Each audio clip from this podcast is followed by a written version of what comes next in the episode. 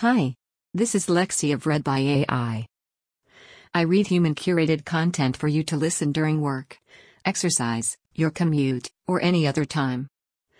Without further ado, Beto O'Rourke to join anti-wall march in El Paso as Trump holds a rally for it a mile away by Amy B. Wang from the Washington Post. President Trump will hold his first campaign rally of the year Monday at the El Paso County Coliseum, a Texas arena within a stone's throw of the U.S. Mexico border. It won't be the only high profile event in El Paso that night.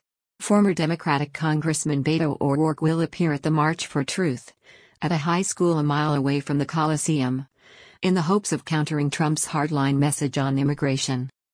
The president is coming to El Paso Monday. He will promise a wall and will repeat his lies about the dangers that immigrants pose. O'Rourke wrote Friday on Medium an online publishing platform that has seen a flurry of activity this week. O'Rourke, who has publicly mulled entering the 2020 presidential race, announced late Friday he would join El Paso residents in a peaceful march on Monday. Though he avoided calling out Trump by name, it was obvious the protest was intended to coincide with Trump's Make America Great Again rally in El Paso on the same night. We will meet lies and hate with the truth and a vision for the future from the U.S. Mexico border, O'Rourke said Saturday, in a video message alongside his daughter, Molly. Everyone is welcome. March for Truth is being sponsored by several nonprofit groups, including Border Network for Human Rights and Women's March El Paso, as well as more than 60 local musicians, organizers said. Protesters are encouraged to wear white.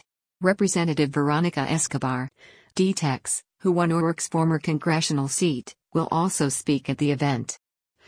Trump's fixation on a border wall and his distortions of life in El Paso and along the border are unacceptable. March organizers wrote on a Facebook page for the event. Our communities will always stand to include immigrants, oppose racism, and defend the truth. All of us must make a choice about whether we stand up for the truth or allow Trump to degrade our dignity and rights. In his State of the Union address Tuesday, Trump touted El Paso as proof that border walls result in lower crime rates. Data indicates this is false, as the Washington Post's Robert Moore, Philip Rucker, and Jenna Johnson reported. For the past 20 years, a number of published ratings have listed El Paso as one of the nation's safest cities. And FBI statistics show that, like most major U.S. cities, El Paso's crime rate has been dropping since the mid 1990s. The city's rate of violent crime reached its peak in 1993, when more than 6,500 violent crimes were recorded. And that number fell by more than 34% over the next 13 years, according to an analysis of crime data by the El Paso Times. From two years before the fencing was built, in 2006, to two years after, in 2011, the violent crime rate increased by 17%, the newspaper reported. By contrast, Ciudad Juarez, El Paso's Mexican sister city just across the border, has at times been one of the deadliest cities in the world and saw an increase in crime last year. There were 543 murders in Juarez in 2016, 773 in 2017, and more than 1,100 last year, according to a tally kept by local media. There is no dispute that the border fencing has cut down the number of illegal border crossings into El Paso. But local leaders said it is false to suggest the barrier had an impact on violent crime. In his lengthy Medium post, O'Rourke slammed Trump's racist, inflammatory rhetoric and laid out why he thought U.S. policy had exacerbated immigration related challenges. The president, using the same racist, inflammatory rhetoric of years past, seeks to build a wall, to take kids from their parents, to deploy the United States Army on American soil, to continue mass deportations and to end the protection for dreamers, O'Rourke wrote.